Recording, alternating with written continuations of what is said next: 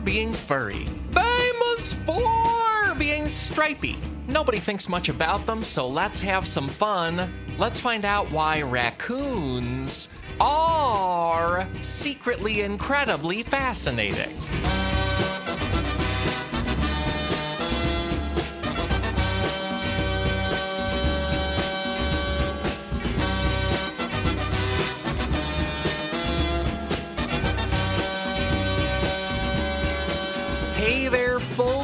Welcome to a special release of a past live episode of Secretly Incredibly Fascinating. A few months back, I got to put up a very exciting live episode of the show. It was at a venue in New York called Caveat. They taped the audio and the video, and that's what I'm releasing today and I left it very live, very natural to how it was in the room. Also, if you want to see the video of the show, especially because there was a slideshow going on that I put together, uh, if you want to see the video, head over to sifpod.fun, or if you're already a patron, you're already all set. Anyway, I do a complete intro for the show in the room, in the live show. The only other thing to say about it is every week I really enjoy being online to talk to you guys. You know, I, it's it's very very fun to hang out on Facebook, Twitter, Instagram, especially on the Patreon for the show. I love hanging out with you guys. I love hearing your stories about the topic, and I'm sure a topic like raccoons, you have amazing things to tell me, especially if you're in North America. Going to be a lot of fun. Anyway, I will not be very online as this comes out because this comes out a couple days after my wedding. I'm, I'm taping this beforehand, but uh, as you hear this, I am now married, and I'm uh, I'm sure thrilled about it. I'm thrilled about it just thinking about it. I'm, I'm getting very happy. Um, anyway, I'm gonna miss your stories for a bit. I'll be back, but after you know, I've, I've taken some time to enjoy and celebrate and honor that milestone in our life, and so enjoy this raccoon show. I'll be back after doing some very joyful celebrating. Talk to you then.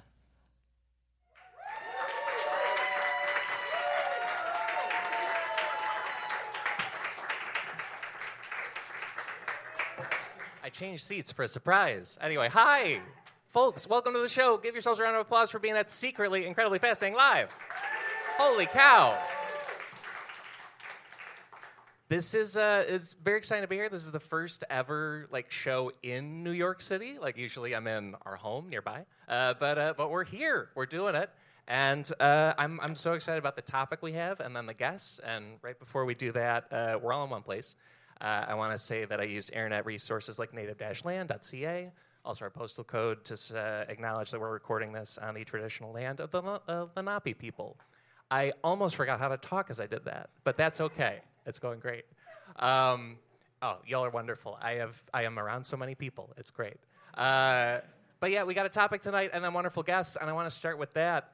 And I was thinking a lot. I was like, hey, what should we celebrate? We could find out about anything. And uh, there are a few like amazing residents of this neighborhood that we are in right now. Uh, and I was like, okay, what are what are some ones to go with? Very quickly came up with two potential options. There we go. Um, first option is Vladimir Lenin. There's a statue of him on a building like two blocks from here, and it's weird. So that's one thing we could talk about. Uh, but that story is very short, it turns out. So the other one is going to be the topic tonight. It is raccoons, folks it's a show about raccoons. I think that's pretty great. And uh, also, folks in the chat, when we get to you later, I'll be checking in with it. But like, you know, I always ask folks what they think their opinion is of it, or what's your relationship to the topic. Uh, so I want to know your raccoon stuff. You probably have some. Like, uh, it's going to be great. Because I don't know if people know, there's people live streaming in right now. We are surrounded by the internet, our favorite thing. Uh, so that's really good. But there's a there's a Lenin statue. Uh, round of applause if you've seen the Lenin statue. One socialist right in the front. Great. Good. Oh, fantastic shirt. He's, wear, he's wearing a shirt with my face on it, and I've seen it before. I love it. Do you want to show people? I, I don't mean to put you on the spot. Stand up. Stand. Stand and present. Holy cow. I love it. I, I can see myself tonight. This is great. Um, yeah, there was a order at like the end of the Soviet Union. They were like, we need a few more Lenin statues in Moscow. Uh, and so somebody was like, great, they filled the, the mold or whatever. And then they made a Lenin statue. Soviet Union ends. It's laying around town in Moscow. And then for some reason, a housing developer like down here in Lower Manhattan was like, it would be really fun to put that on top of a building on Houston Street. Uh, and you can tell um, I know the town because I said Houston. And so they put it on the building, and then now it's at 187 Norfolk Street.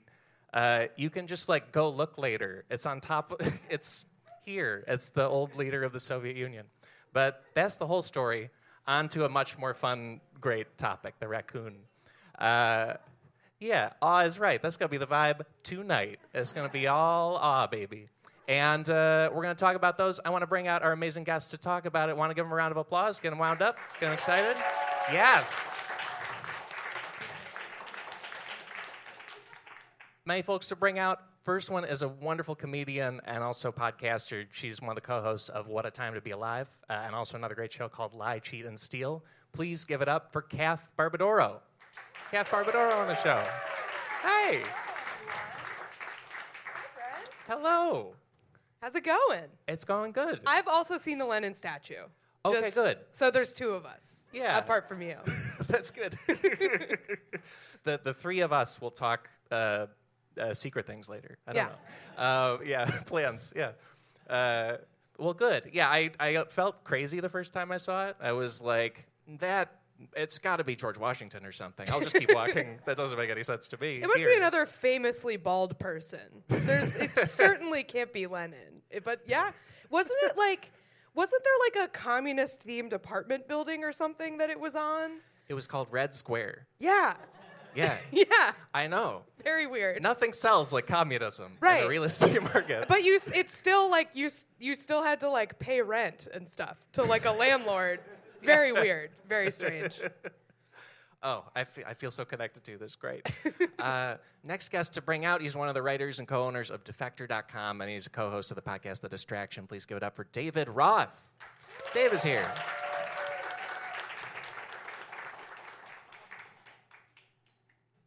Hey, what's your take on Vladimir Lenin, real quick?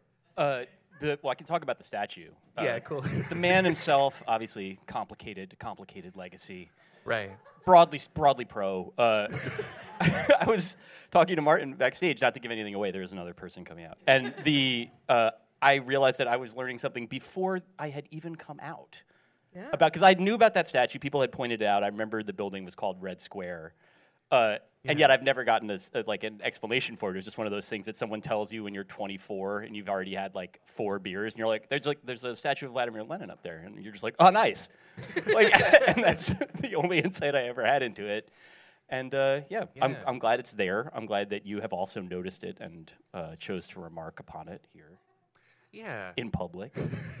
I, I do feel like the stu- the things that because we were talking backstage, we've all been guests on this podcast before, and I feel like the things I learn on secretly incredibly fascinating are the types of things that I tell people after having four beers, and they go, "Oh, nice!" Right. And yeah, I was saying that I've like dined. This is the first uh, episode that I've been on that isn't about uh, like a condiment of some kind, and That's true.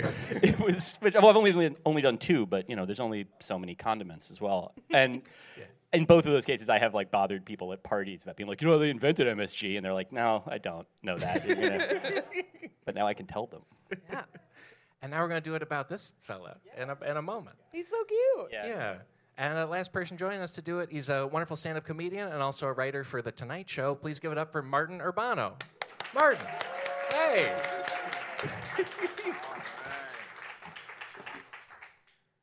I'm pissed about this communist statue. I think we need to tear it down. Normally, I'm against tearing down statues, but this one represents a lot of bad things that I think are ruining this country. Happy to be here. Today we're going to learn about wokeism. Too normal of a take. Get out. Uh, well, and uh, as far as the topic of tonight, I always start by asking guests their relationship to the topic or opinion of it. Any of you can start, but how do you feel about raccoons? Um, I can go first. I, I live right by Prospect Park, so I have a very um, in, familiar relationship with raccoons um, because I walk through the park a lot at night. Uh, don't kill me um, now that I've revealed this to you, audience. Don't come find me, please.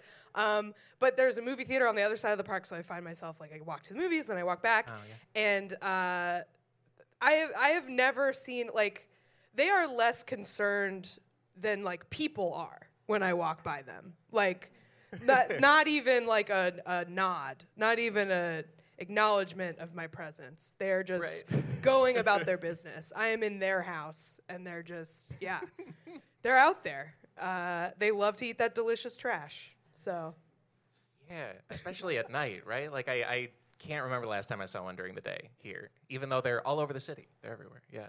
The fact that th- it's definitely like resonating to me. The fact that like, despite the fact that they're small, hideous, probably easily defeated in battle by a human who was serious about doing it, they are always startling us, and we are never bothering them. But, Yeah. like my experience of a raccoon as a child was like being surprised by one in my suburban backyard and being extremely scared by it, even though it was like it was just doing what it does, which is like finding the coffee grounds in my parents' garbage and then hideously scooping them into its face. like, Yeah, they don't spook. They're not No. like they're not like most wild animals where like they get startled and like scamper away. They just don't care. I've never seen a raccoon in person. I don't know anything about raccoons. Never heard This of is a 'em. bad topic for me to be a part of. Blank slate. Blank slate.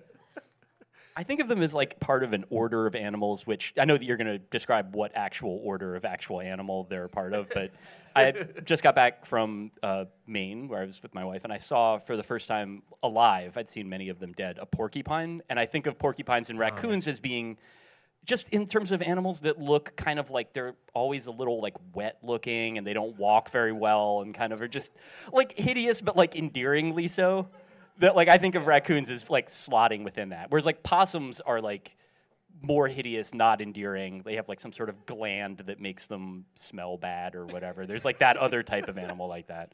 But porcupines and raccoons are just like our garbage friends that we see mm.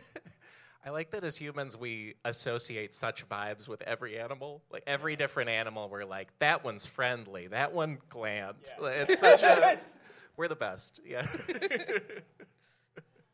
and I, I'm also we'll flip to the chat when we can because I'm curious if people have stories of or anything. But I like growing up in the suburbs of Chicago, I would see raccoons a lot, and that's one of the few animals that like carried over to the city because we didn't have like pigeons there, you know, like it, uh, among the houses and lawns and stuff. But raccoons still stuck around. They are like I mean again, we will we will hear about it, I'm sure. But I can't really think of an environment where they don't live. Like I get maybe the beach. I don't know if I've seen a beach raccoon, but Brownsville, Texas, where I'm from. They No raccoons? there- No raccoons. All No raccoons. We lots of possums. armadillos, I bet. No. No? All right, fair enough. possums. Do you have, Just like, It's the only animal we have. not like the other like large no hideous cats, guys no dogs. People have possums as pets. javelinas nutria things like that Yeah, yeah, yeah. all right good Javelinas. Si, si. I've Mm, just seen muy those guys. bien. Uh, there's like a video of one of them Delicioso. running that I. Uh, that's again in terms of like hideous animals doing things that they're not great at. Watching one of them just haul ass alongside a road in Texas. I would argue that a javelina is actually great at running. Oh no, it's doing well. It just is like whatever. It, not what you would expect. Does not have the physiology of something that looks like it runs fast. yes. Yeah, that the internet also I feel like it gives me a window into animals specifically through their favorite stunts or favorite tower, you know? Like I just know javelinas for running and nothing else. And I'm sure they hang out sometimes, you know. Like, it's probably chill. They, uh, I, I went camping one time in Big Bend National Park, and there were signs everywhere that were like, "They're not afraid of you, and they want your cooler." So keep an eye out. That's what I know about javelinas. They're so they're Yogi Bear basically. That's basically the Can we uh, can we get the chat in a sec? But I we can also like uh, just find out about these things because on every episode, our first fascinating thing about the topic is a quick set of fascinating numbers and statistics. And this week, that's in a segment called "Start Spreading Ones and Twos." I am stats. Sing along. I'm statsing today. I want to tape a pod in it. New York, New York. Pretty good, pretty good. Pretty good. Thank you. One more time. I feel like I've, you've had to sing on every episode of this that I've been on, but never that much. Yeah, That uh, I was curious about like New York options, and then there was one in the doc. Thank you, Arthur Tanager. And uh, I don't know how Frank Sinatra does it, folks. he must be tired a lot, or was. Anyway, uh, we've got uh, we've got some chats here about raccoons before we hit the stats and numbers. Uh, Dan Wally says the only raccoon info I have is that I was told that their excrement is toxic and should be lit on fire to clean it off my deck.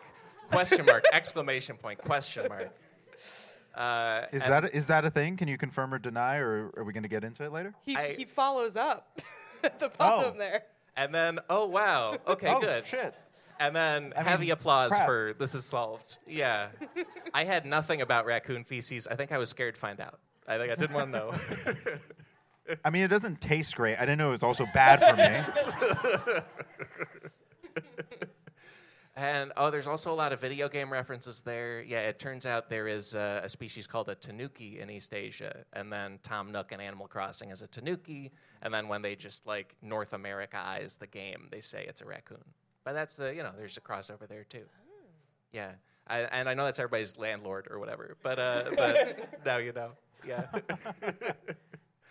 Uh, and yeah, I think that's the main stuff from the chat. And folks, just keep that like coming on, on the internet, and we'll uh, we'll check in with it later too.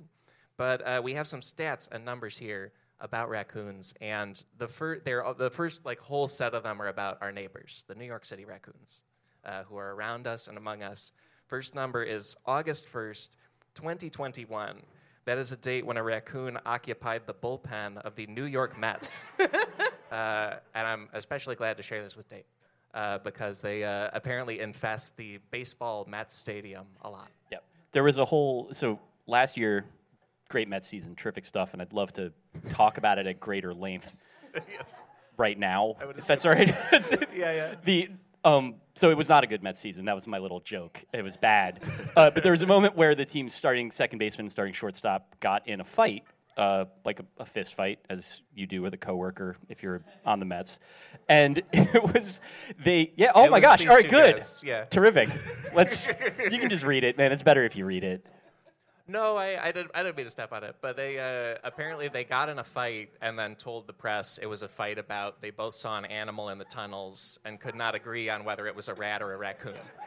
And they physically fought each other, was the claim.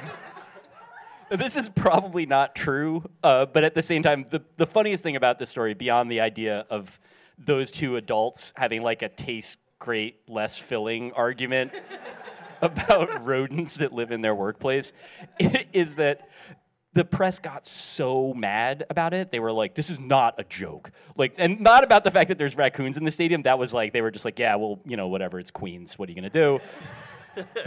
they were like, you know, this is like this is a serious game. These guys are getting paid a lot of money, and they're going to come in here and lie to us about raccoons. Yeah. And so that was like a whole. That was like three news cycles of people, and that was like the only thing you could write about the Mets. They were just like losing two out of every three games by that point. They're not good at winning baseball games, and they don't know what a raccoon looks like. Yeah, who picked rat? Like, um, that's a. No, really not a whole lot to hang your hat on for the. They're, they're, they've been good this year, but the the idea of them as uh, yeah, that was like a real loser moment last year. Like getting in a fight Right. with your buddies in a game that you lose, and then the excuse that you make up when you're trying to be funny makes the Daily News hate you. Because right, because as I understand it, that was fake. Like they actually got in a fight about like baseball stuff, like defensive positioning. They were arguing about how that worked, and then like physically fought each other, and then they just did this bit with the press. Yeah, cool, cool, cool. Yeah, the other thing is that the guy on the um, so on the left there, that that guy's like the Mets franchise player for the next 12 years. So that uh, you could see why the Daily News got so mad. You know, you're gonna pay a guy all that money, he doesn't even know what a raccoon looks like. Yeah, uh, these the guys are both hitters, and as I understand it, hitters are supposed to have terrible eyesight. Is that right? That's, uh, that's the main the most part, yeah. component of the job. Yeah, so the things that you want are poor eyesight, uh, just non-existent impulse control, Uh-huh, yeah, sure. and then yeah, lie telling if you can, if you if there's room in the scouting report for that. Yeah, and this uh, this is apparently sort of a, an ongoing situation with the New York Mets. This is August of 2021. That's uh, Mets pitchers Carlos Carrasco and Aaron Loup uh, trying to help the staff get that raccoon out of the middle of the picture there. Uh, because it was in the bullpen area, and apparently they had to like keep the crowd out of the stadium because this was before a game, and they said like we need to do the animal control before you can come see the New York Mets. You have any idea how hard it was to keep people away from watching the 2021 New York Mets? I like this picture because it looks like the guy in orange is negotiating with it. He probably was in the sense that Luke is like from he's like a Cajun from like oh, he Louisiana, so he's probably just like, hang on, I know these clicks, and he's just gonna go in there and like screech at it until it's like, oh right, sorry. Yeah, I didn't notice, but orange shirt. He's also wearing like a camo hat. Yeah, he sure is. Like, Wow. He, they sent the best. That's like the guy you picked. The manager was like, "You're the one." Like, great. I literally thought he had an invisible head. I didn't even realize. And, uh, and there's also like a long running thing. This is back in 2015. Uh, the, the headline kind of says it all, but there was a, a loose raccoon in the weight room of the New York Mets. They had to remove the Mets from the weight room to remove the raccoon, and then also apparently they went to the World Series that year, so this is not something that just happens when they're bad. Oh, I don't I want to make clear that there's always a raccoon in the stadium, whether they're winning or not. Right, it's not a diagnostic for how the team is put together. Although, I mean, honestly, it works very well as that. Like, if that was what happens, like they lost so much that garbage-eating animals infested their stadium. but no, But like, if they're great, the animals are respectful. They're like, I Right. can't, I, I can't mess with Cespedes or whoever. I have to let him do his thing. Uh, and also, apparently, with this specific incident, Bleacher Report says that it was a baby raccoon. Uh, and also, it's okay. But like, the team staff was able to lead it into like a cage to be removed. And then, according to Mets pitcher Bobby Parnell, uh, they like had the cage on hand because this happens a lot. like they didn't they didn't have to go get one from the specialists. Uh, and he said, "quote I guess they have a problem." there's just there's just like gear at the New York Mets stadium for raccoons. It's just going on. Yeah. Greatest team in the world and the greatest city in the world, man. I don't really have a.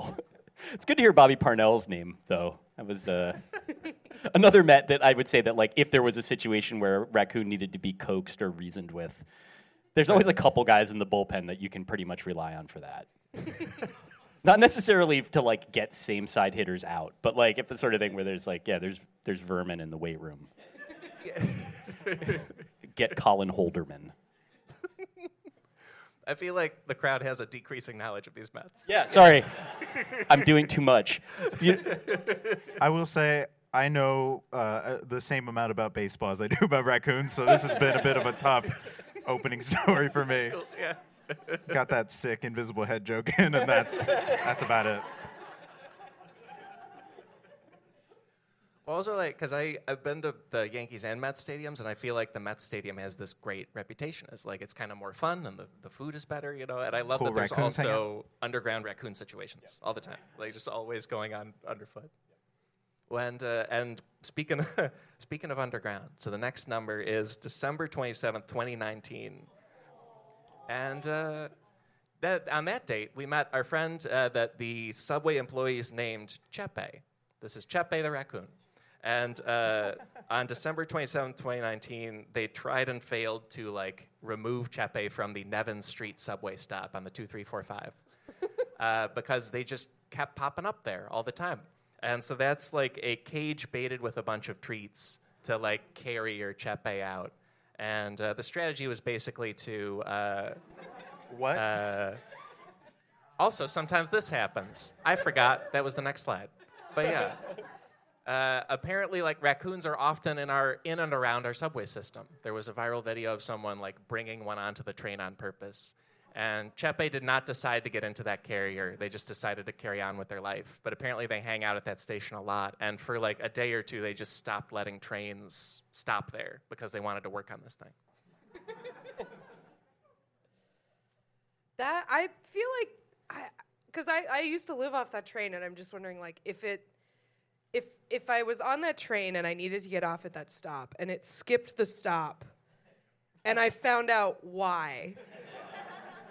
I'm trying to decide whether I would be mad or charmed. I don't know. I feel like it could go either way. Sorry I was late to work. Chepe. Chepe. the MTA account has to do just like a really dry tweet about it, where they're like, trains are running express between like uh, whatever Clark Street and uh, Atlantic Avenue due to a Chepe scenario. And then like 10 minutes later, like train normal service has been restored like in Chepe scenario related to Nevin Street. Chepe's territory has been reclaimed by the MTA. I do. th- Conversely, it would be fun because I do love when there's like some weird problem and the conductor has to make an announcement and like Sure, yeah. I feel like some of them do the really dry one and some of them have a little bit of fun with it and I feel like I, f- I could imagine like a, a full paragraph about Chepe on that train you know You're stopped. You're not going anywhere. This Right. guy's got the mic and a captive audience. Yep. Like this is actually, I mean, like you would do very well in that scenario. I think, just given the um, volume of notes that you have.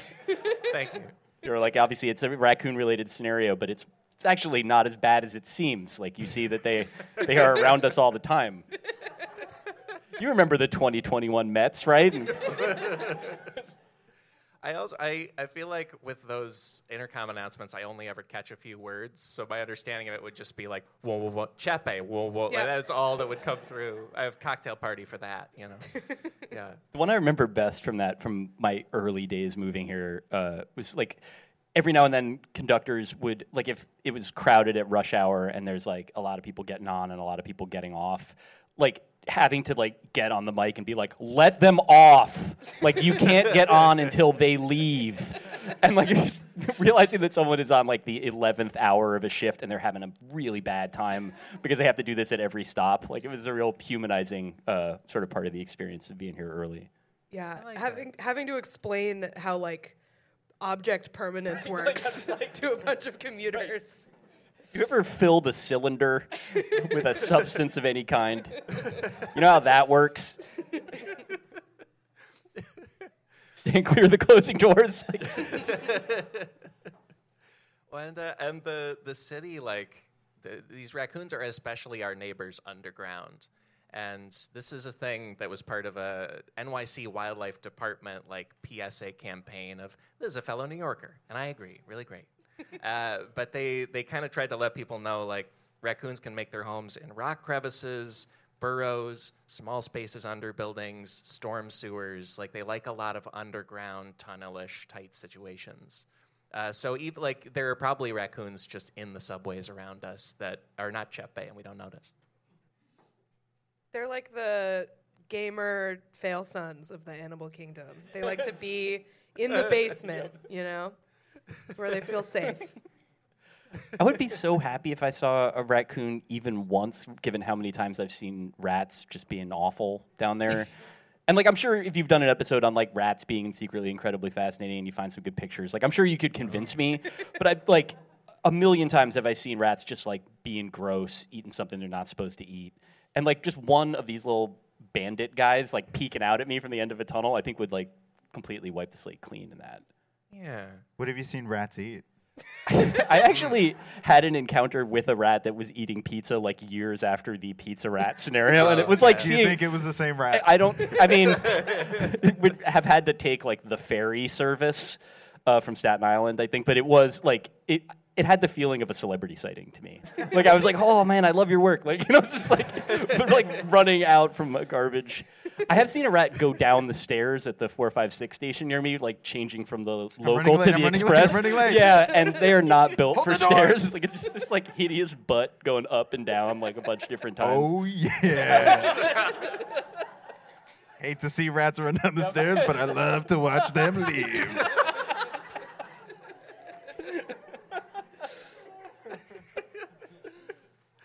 What and um, another thing with raccoons underground is it turns out like nationally they will they will seek out underground spaces and it's part of how they move from region to region.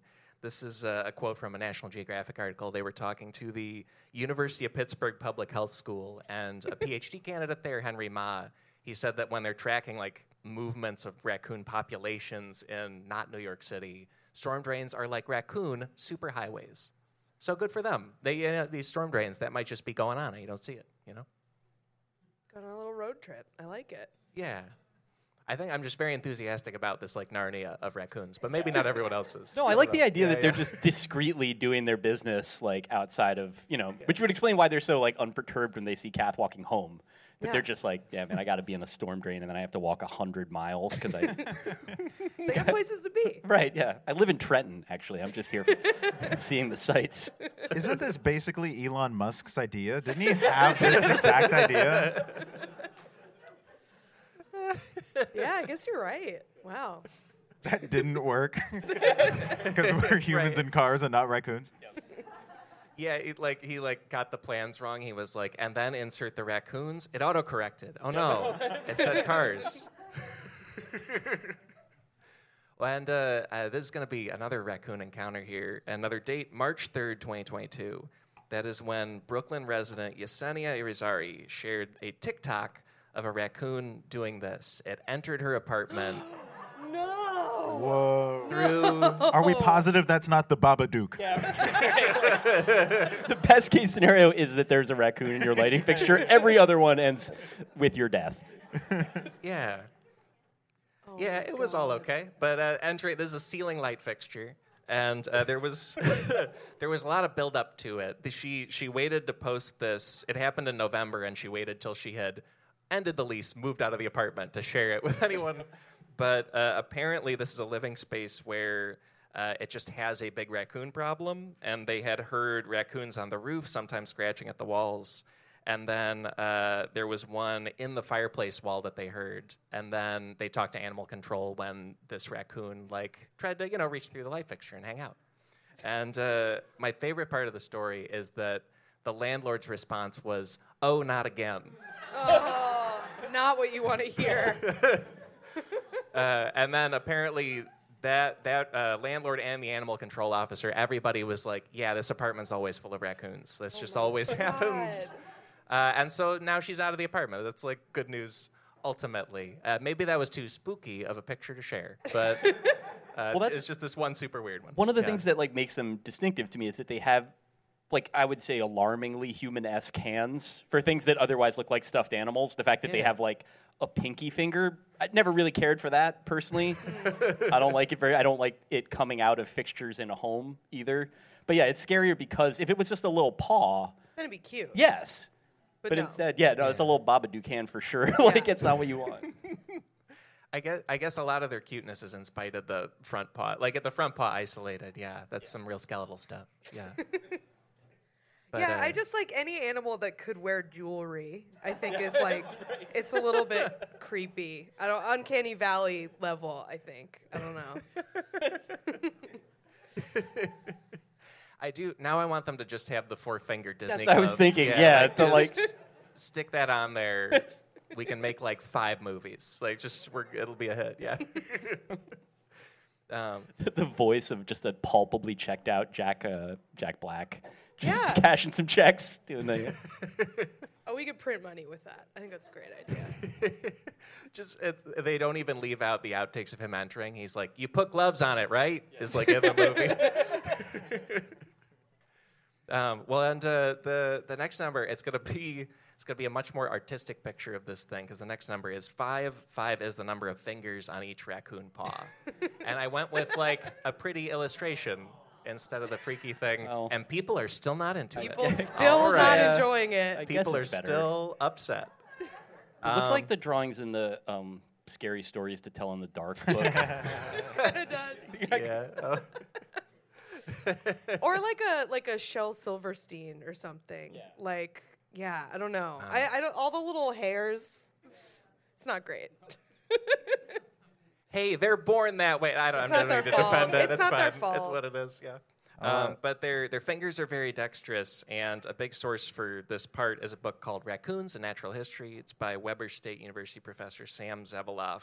He says that raccoons have amazing skills of tactile discrimination, and tactile discrimination is when you can tell objects apart by touch. Sounds weirder, but it's it's just you can touch them and tell. And they also have super sensitive skin on their front paws, and they do a special thing where they get their paws wet, and when their paws are wet, they can feel things even more accurately and get even more information about them. Tactile discrimination. So much there. That's a Latino person.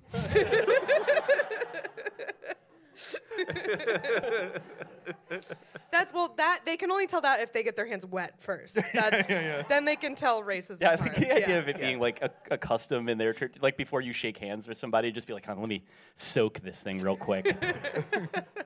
It's what people love, a damp hand. yeah, it is. I mean, Always welcome. a damp and discerning hand.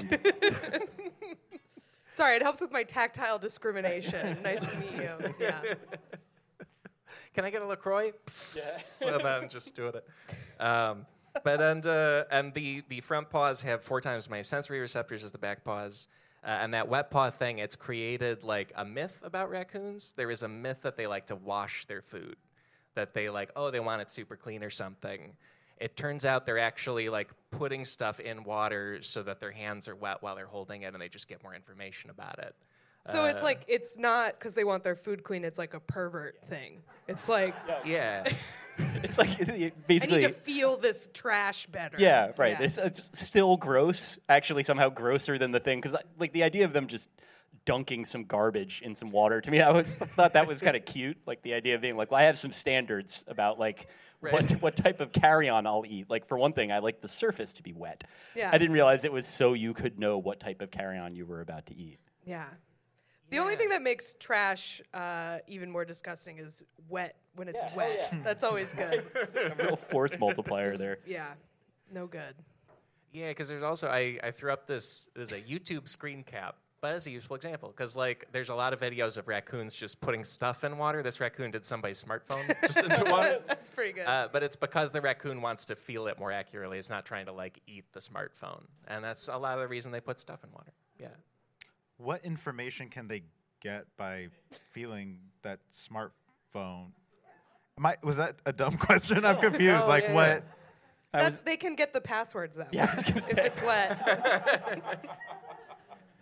Yeah, they have Like like, they just touch is kind of the first sense they try to use in a lot of situations apparently, especially because they're so nocturnal and they spend so much time doing stuff at night. So they are they're one of the few animals that wants to like do that maybe even before sight or smell or anything else.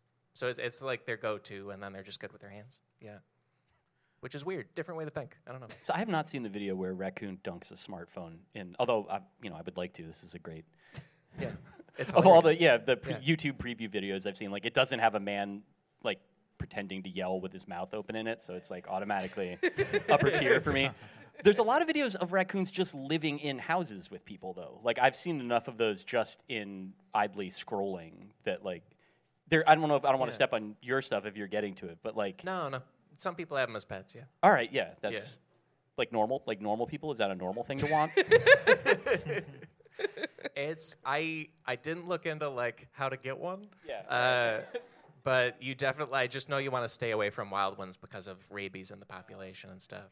Uh, but yeah, yeah, I feel like I feel like I could guess how to get one. yeah. I feel like I could. We've established that they're plentiful. yeah. I don't know if that's how you get one, but like you could. right. Sometimes you just rent an apartment and it already has one. Right, exactly. Apparently, They swing I'm going to look up that story and make sure I note the address of that apartment after. Oh, this is my rescue raccoon. Where'd you rescue it from? The sewer. this, the raccoon superhighway. like I met the raccoon. It put wet hands all over me. We hit it off. That was it. that was. well, and, uh, and from here, there's also we can get into how raccoons got their name because it turns out it's from the paws. Uh, the rac- the name raccoon it's an anglicization according to PBS of the Powhatan language word for this animal because Virginia Algonquin people called them Arukon, and it's also been recorded as Arathcon, but that word means animal that scratches with its hands. uh, and then like English invaders took the word, but like they, it's it's been known for hundreds of years for being like that's the one that does hands stuff. Like that's the one that picks stuff up. That's the this one. Yeah, It yeah. does this. Hideously articulated, very discerning. You're familiar with that one, right? Yeah. Yeah. so yeah, so that's that's where the name comes from. It comes from native people and, and also this behavior where they pre smartphones were still doing weird stuff. Yeah. Hand stuff. Hand stuff. hand stuff. And stuff. I said hand stuff, didn't I? Yeah. That's Great. all right. Very good. Uh, I mean, we're getting dan- into da- dangerous territory for me on a podcast where I can't swear. yeah, sure. sure. Yeah. Off of that, we are going to a short break, followed by a whole new takeaway.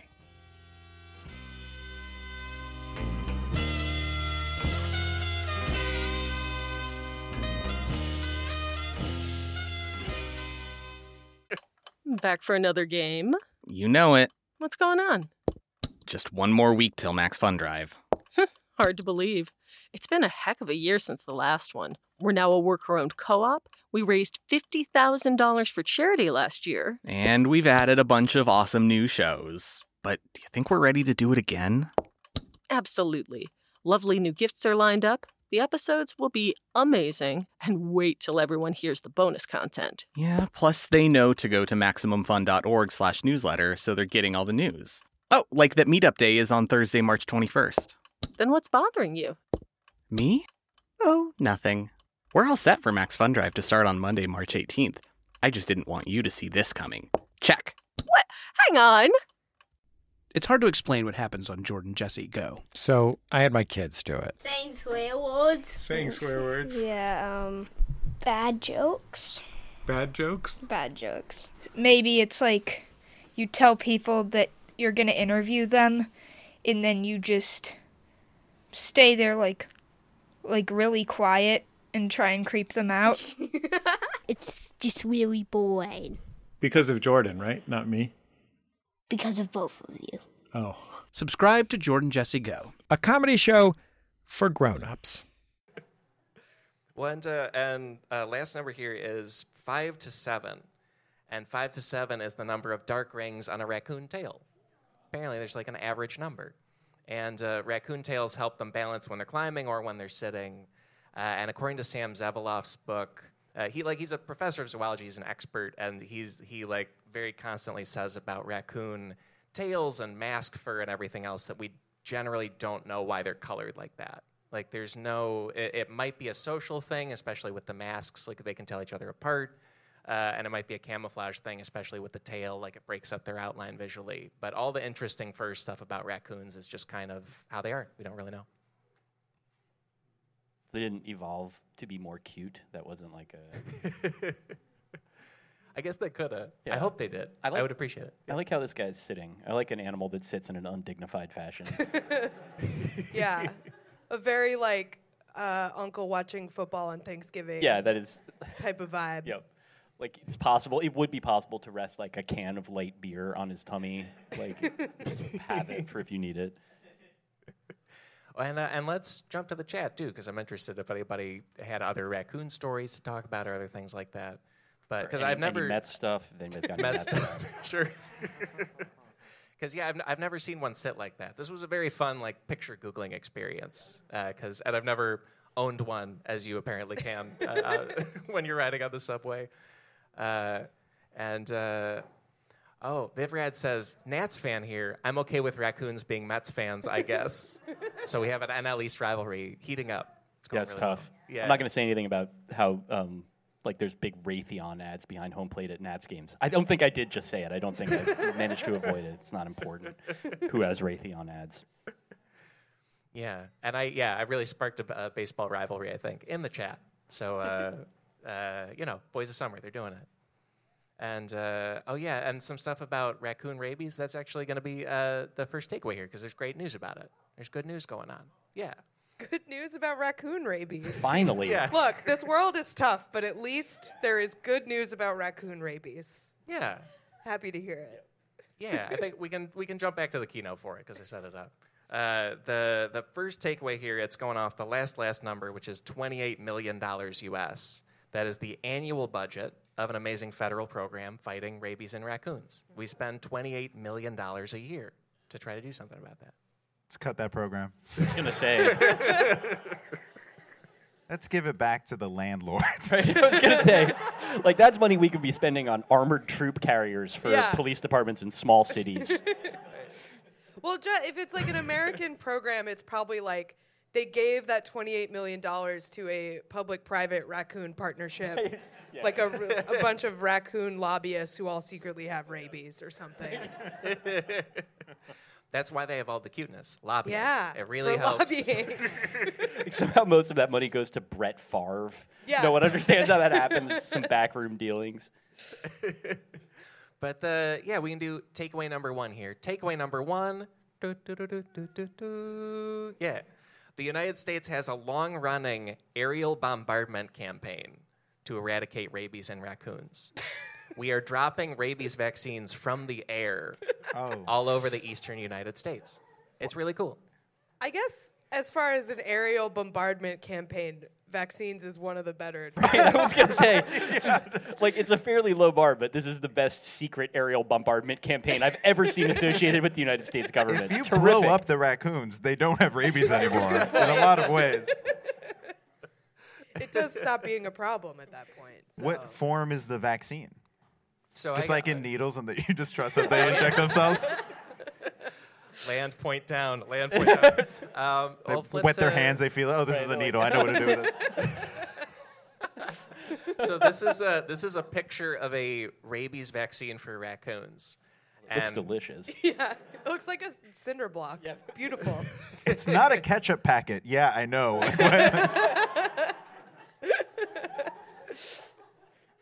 Yeah, that's They, I feel like if they put it in a ketchup packet, a raccoon would be all about it. That's like what I mostly see them Yeah, I'm eating. sure that there's an element where they're like, someone in a lab is like, that needs to be so much worse looking. like, there's no way a raccoon's gonna put that in its mouth. needs to look like a smashed ketchup packet at the bottom of a trash can. Will not even dampen their hands to find out what it is in this kind of condition. Like the humans distributing it are, are like, I'm done with this meal. Like just like putting a vibe around. full. it. That was good. I don't compost separately. so, uh, and this uh, this vaccine here, so it is a fish meal cake. That's the brown part around it, Okay. and then there is a sachet of liquid rabies vaccine. And so the way it works is apparently like the raccoon starts to eat the fish meal, which and maybe it tastes good. I don't even know. But they start to eat it, and then like their teeth puncture the sachet, and the vaccine like falls into their mouth. They're basically like using the knowledge that um, we all want to eat Tide Pods. Yeah. To like just the universal impulse to eat a Tide Pod. They're like, this also will help with the raccoon vaccine. This fish cake's uh, cream filled. Hell yeah. Yeah, it's a gusher, really. I was gonna it's a fish gusher. Like the worst idea in candy from when I was a child has now become the best alternative we have to getting our nation's population of raccoons vaccinated. And like the commercial has a raccoon that is older than the actual target market because you like aspire to that as a kid, you know. So yeah. Yeah, and so these these are getting primarily dropped from airplanes uh, across the eastern United States. So if you see one, do not eat it. It's not a ketchup packet, okay? Let's make that clear. And kind of the middle part functions kind of weirdly like a ketchup packet, but again, not for use substituting for ketchup. It's a different flavor. It's vaccine flavored. Yeah. It's no good. like the more they warn people, they start to talk themselves into it. Like, but Yeah, it could be a sauce. I mean, I yeah, don't this know. is like, the Tide Pod impulse, where you're just Yeah. kind of like, well, why do they not want me to eat it so much? What are they trying to keep from me here? Yeah, and they apparently they hand out um, in 2019 they put out 9.3 million of these, uh, six percent of them by hand, seven percent from helicopters, and 87 percent from airplanes. And here's how it works: "Quote: A small conveyor belt inside of the aircraft ensures the baits are distributed evenly, while a kill switch allows the airplane's navigator to account for houses, pools, highways." or any other areas that aren't safe or effective to target. End quote. So there's like a pretty advanced system of dumping these things uh, all over the place. There's a lot to unpack there. I yeah, I was think. I, gonna don't know. say, like, no, I'm still processing. Go ahead if you got anything. Uh, something about Lucille Ball and a conveyor belt, just trying to get the vaccines out. Something there. Uh,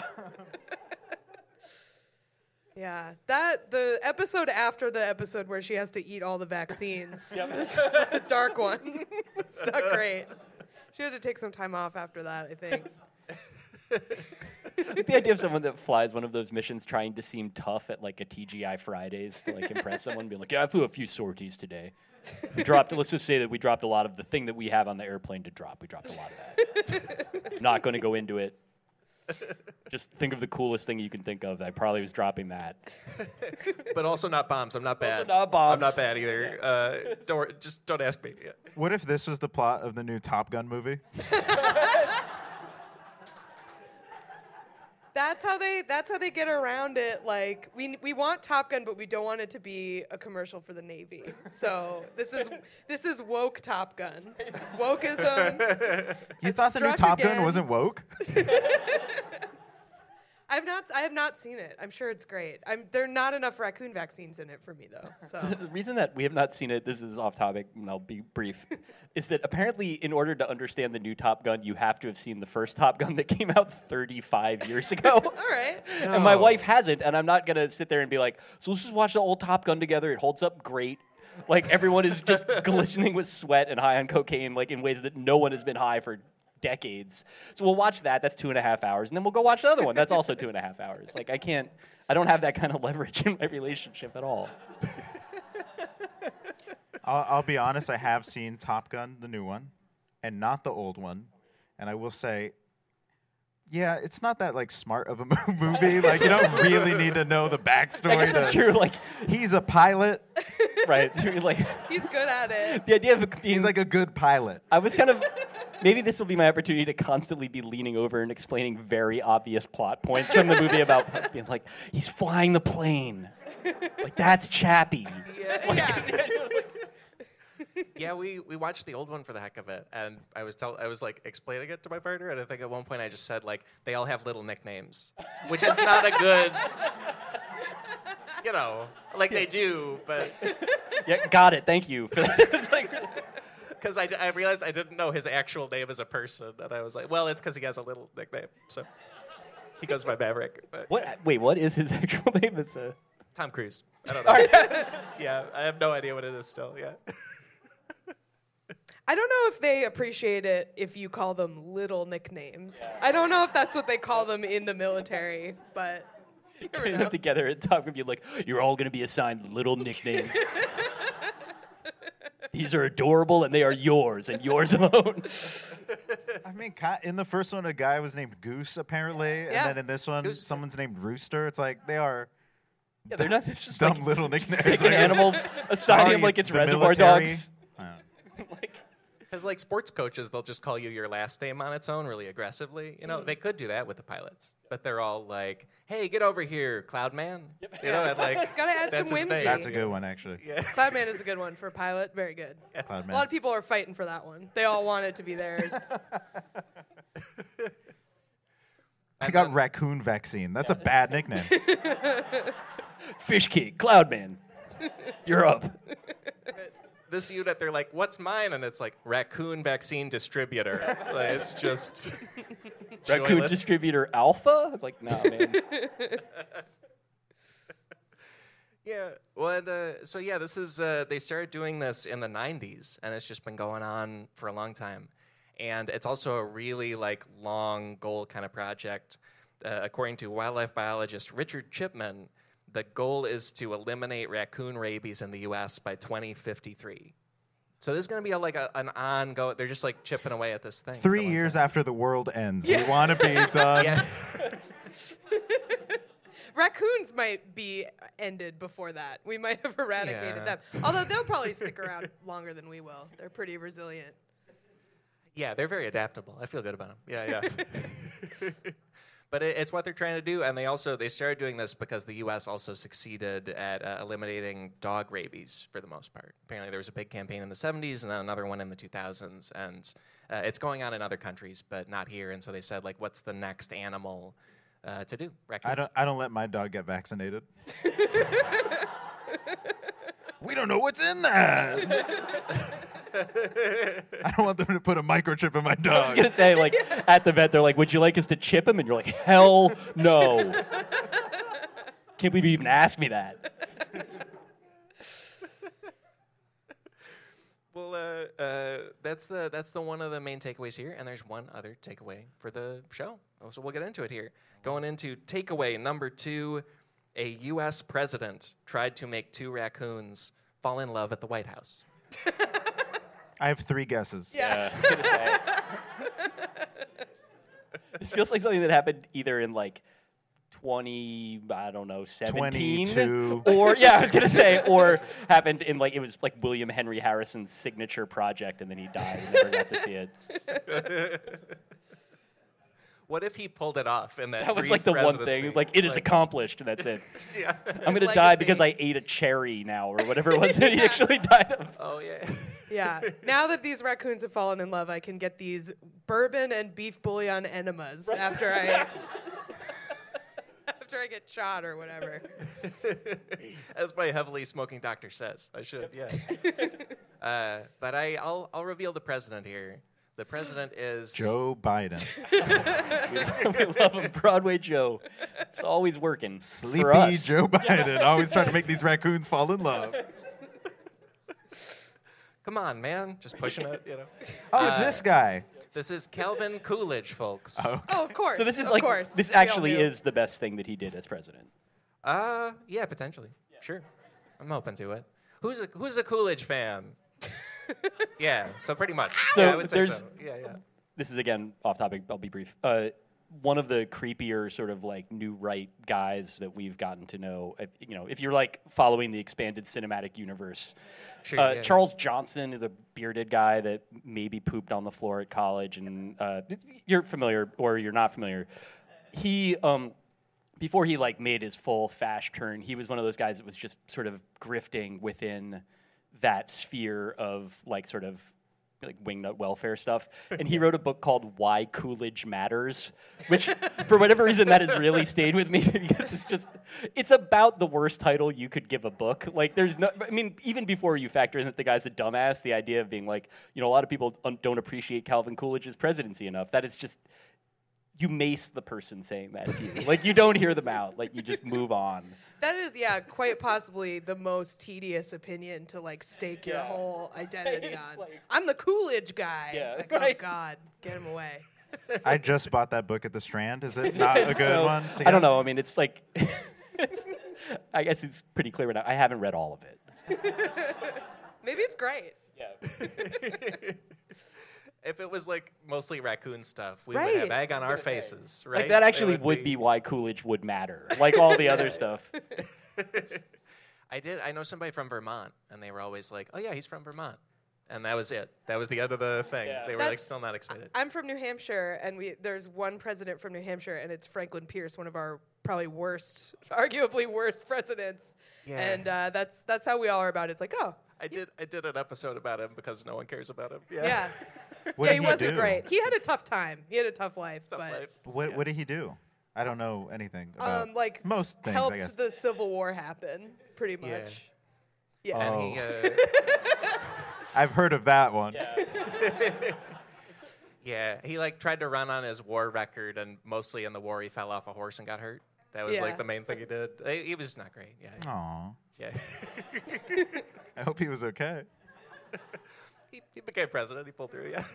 He had a very nice house. It's in my hometown, so I think he did okay. Does somebody live there? Or is it a monument? It's a it's a monument that is probably like I can't imagine how boring it would be to be like the person who works at the Right. Franklin Pierce house. That's like the only visitors are people that are like, I'm doing every single presidential Yeah. birthplace.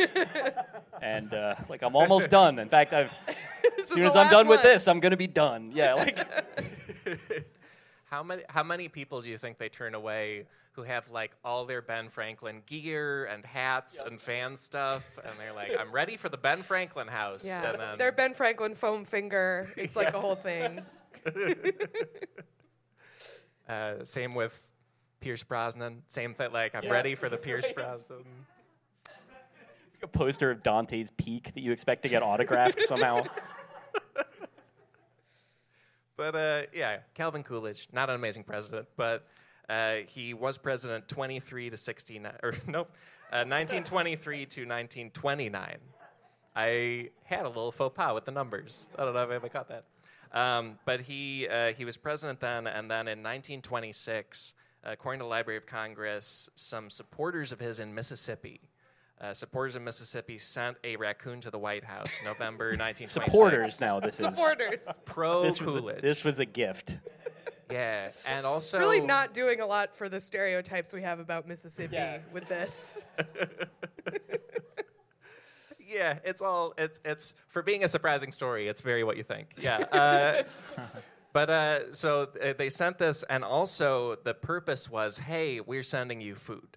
Like, here's a raccoon. You're gonna love to eat this. I thought you for, might need some food at the White House. and like and specifically Thanksgiving dinner. They were like, it's November, enjoy from us. But it was alive. Yeah, That's how it stays fresh. Gotta It be was- fresh, yeah. yeah. Oh yeah. Yeah, I think that was the plan. Yeah, That's a good point. uh, and This there is is a 20 like- so Great it's, point. it was on like a really big train or something that had that's like the 1920s way to send one raccoon to Washington D.C. from Jackson, Mississippi. There's also, uh, and I, I like to see if the chat has anything about Coolidge or anything else. Let's go to the chat. But They, they're uh, big Coolidge heads in the chat. Why does Coolidge matter? Let's turn it over to the. But yeah, uh, but while while we get the chat up, I like I was looking into the history of eating raccoons because obviously like hundreds of years there have been especially native people like eating raccoons like eating any animal. And then also there's still people who will like provide you with a raccoon if you know the right butcher to go to or something. It's like actually a thing. Uh, and there was a press junket for the movie the night before with uh, Seth Rogen and Joseph Gordon-Levitt and Anthony Mackie. It was like a Christmas comedy, and then on the junket, Anthony Mackie told like a long story about how much he likes to eat raccoon. he was like, "You got to get it from like there's a guy in New Orleans. You can get it from the guy in New Orleans. He'll do it up for you." And it's it's great. Appa- Like it just like derails the press junket. In a way that, because otherwise it's like, so how, how fun was it wearing Christmas sweaters? I was gonna say, like, Right. the question was like, do you guys just crack each other up all the time on set? And he's like, well, let me let me answer it this way. Uh, have you ever have you tasted of the raccoon?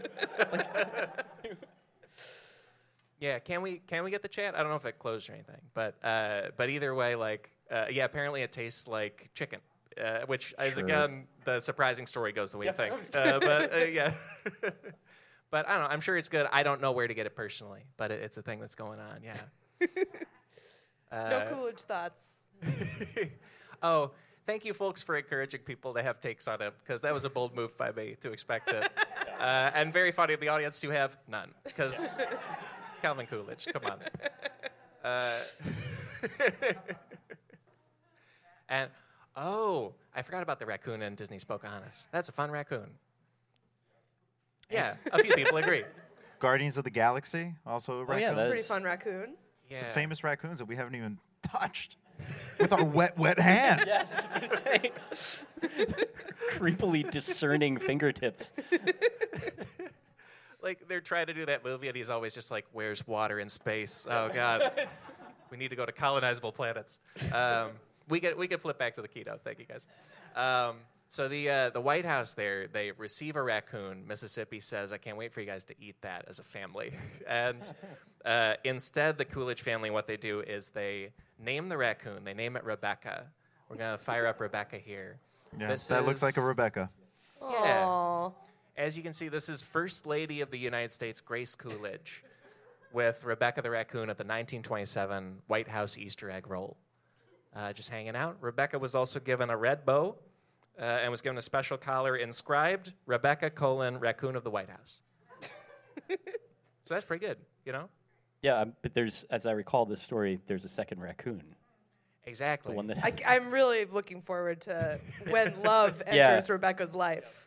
When Well, romance. Rebecca was for a Rebecca. single raccoon living in the White House when her world was rocked. When just incredibly awful Sex in the City voiceover stuff. Like, meanwhile in D.C., Rebecca was wondering if, like, you know, I don't know, I have a good Sarah Jessica Parker voice. You're gonna have to imagine it in that.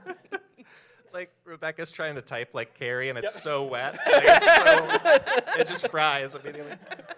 Uh, but uh, yeah, and so uh, Rebecca's main like activity and thing to do in the White House was escape. She would leave the White House constantly, uh, and it would be written up in the news. uh, and it, This is C- uh, one of the sources here is CBS News, also Atlas Obscura and Smithsonian. But CBS found this. This is a story about Coolidge's raccoon slipping out for a night of gay carousing, and uh, it, during the Coolidge administration. And I am guessing because of the collar and the bow and stuff, people were like, "I know that raccoon is the White House raccoon," when it would be around DC. This was before they had invented the news. This was just the, this was what, this, what was in newspapers, which did exist, but they were just full of stories about like animals carousing about. The There'd be like capital. one new one news story every six months, but they had to keep putting out newspapers every day, so it was just a lot of this. I think I mean, we're still talking about Chepe. Like, we, like things have not changed. that's a good point. We're obsessed with just raccoons with names. Yeah, that one was just in the subway, and the workers as a group came up with a name. That's that's weirder, right? Yeah, yeah. That's true. Like it didn't have like a, a bow or anything like that. They all just like saw it around and were like, "That's." Che- I saw Chepe earlier, and they're like, "Oh, nice." yeah, like we didn't have Congrats, to name man. it. Yeah, yeah. but uh, and yeah, and there were like just more and more stories about this. this one's very judgy. I don't support the tone of this Wow, headline. editorializing. Wow. But, uh, this was like a lot of the news in DC. Like Rebecca would just get out, be around, and get into people's trash and be a raccoon. Uh, and then also apparently A great Rebecca- phrase that I just read. I'm not going to read all of it. Oh, yeah, yeah. Rebecca, comma apparently weary and contrite, comma. I mean, it opens with Rebecca, the White House raccoon, has disgraced herself again. Typical Rebecca. Yeah. Once again. Yeah. That's amazing. I know it's been a while, but this is the same tone that the Daily News used to describe the Mets fighting over whether they saw a raccoon. Yeah. It's the same. That's like basically the same lead. It is like it's almost celebrity news, right? Like it's almost like, can you believe what the the lady we're judging did? Yeah, this Yeah. is page this is Like- page six stuff. Like, There's a like, picture of Rebecca getting out of a car. Right. And like, she doesn't have her bow on. Everyone's scandalized. I heard she was canoodling. It's censored. Yeah. Yeah. Her neck is censored. Yeah, and, uh, and apparently, like Rebecca loved to escape and also got along with the Coolidges. Okay, uh, they say that her favorite food was corn muffins. Yeah, and uh, and she liked to. And th- here's a quote about her. She liked to quote play in a partly filled bathtub with a cake of soap. End quote. And that quote is from United States First Lady Grace Coolidge. like the first lady would, you'd be like, "Oh, it's so nice to meet the first lady," and she'd be like, "Let me tell you about my raccoon. It's great. It's going really good." Yeah.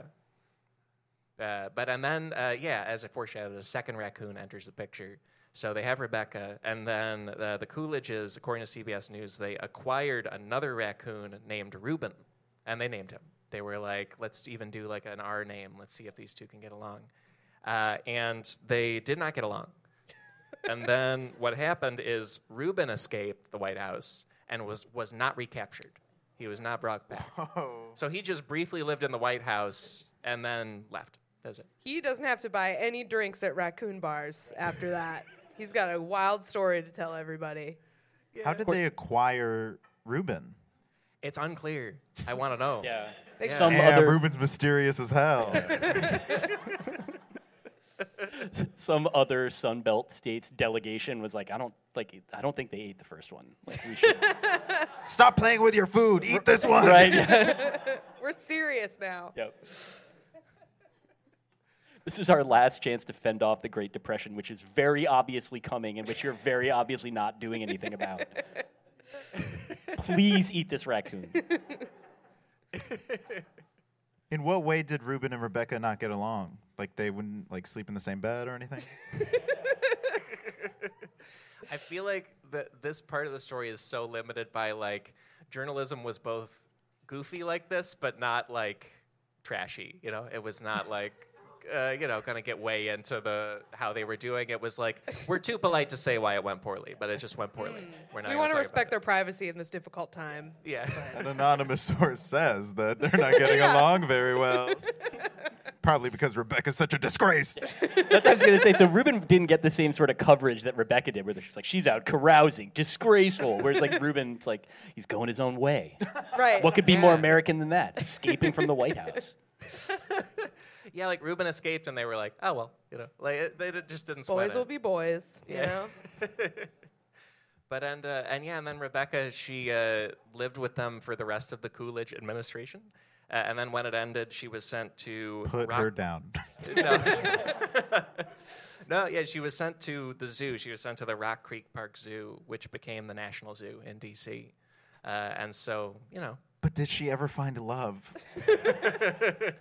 I am sad to think about her all alone, especially because like if you're a raccoon in a zoo in Rock Creek Park, you're just seeing all of the other ones like gonna say, you like- being free. Yep. Oh, you yeah, just right. live in a zoo. Poor Rebecca. Yeah, that's a tough one. That's fame, Yeah. though. It's its own sort of prison That's if you think true. about it. That is true. a gilded cage. and also a real cage because she was in a zoo. In this case, like just a normal, like a zoo cage that you might see at a zoo. Well, and that uh, uh, that's pretty much all the info about raccoons. Has anybody's like vibe about them changed, risen, fallen? How are we feeling about raccoons now that we know more about their whole deal, about their whole situation? I feel like I know less. I don't know if that's right. I know about specific raccoons, wet hands, and nothing else. Yeah, man, like half of this was gossip. Yeah, it's true. There's a lot of gossip in this one. Yeah, no, I feel like they're. I was kind of expecting to come away thinking they were like to have more respect for them, but I hmm. feel like because I learned, I thought they'd watch their food and stuff, and I'm like, oh no, they're just gross. They're like as Yeah. gross as people who think they're gross think they are. But this is again, this sort of goes back into my own personal like taxonomy of animals that I have observed. Like this makes me like them more in the sense that like they're not secretly like noble creatures of the forest. Like they're just Yeah. they're like the weird like wet waddling bandit creatures that I thought they were. So I know a little bit more about it, and I know about like some famous ones, and uh, you know the ribaldry that they got up to in Washington D.C. during the 20s. So like that's all good. I'm into it. Yeah. Yeah. Their secret, yeah. The secret was a surprising return to being an animal, maybe. There we Always go. nice to have your negative stereotypes confirmed. Am I right, folks? I will say it's good to, to learn about a new uh, government airdrop program. That's true. it's like, Yeah. you know, there's a lot of them we don't know about. So it's like I can just take one off that number now. Yeah. yeah. Like I, I'm kind of surprised I've never seen it. Right? Like I don't know. It, yeah. Apparently they mainly do this in the eastern U.S. They also they partly do it because uh, I guess raccoon rabies was primarily in the deep south and in Florida, and then in the 70s, hunters in Virginia asked for like a shipment of raccoons, and then that spread it up. So like now we're doing the air bombardment all over the east to fight it. You know? I feel like it would be incredibly cool to actually see the bombardment happening. Yes. Like if you were just out like camping or walking around and then just like a bunch of weird fish pellets fall from the sky and you just like actually know what it is. Let's all find it someday, folks. And folks, that's our show. Thank you so much for coming out. Thank Please you, give it up for Kat everyone. Barbadoro, David Roth, Martin Urbano, and give it up for yourselves. I'll be hanging out outside later, I think. But yeah, thank you so much. Bye, everyone.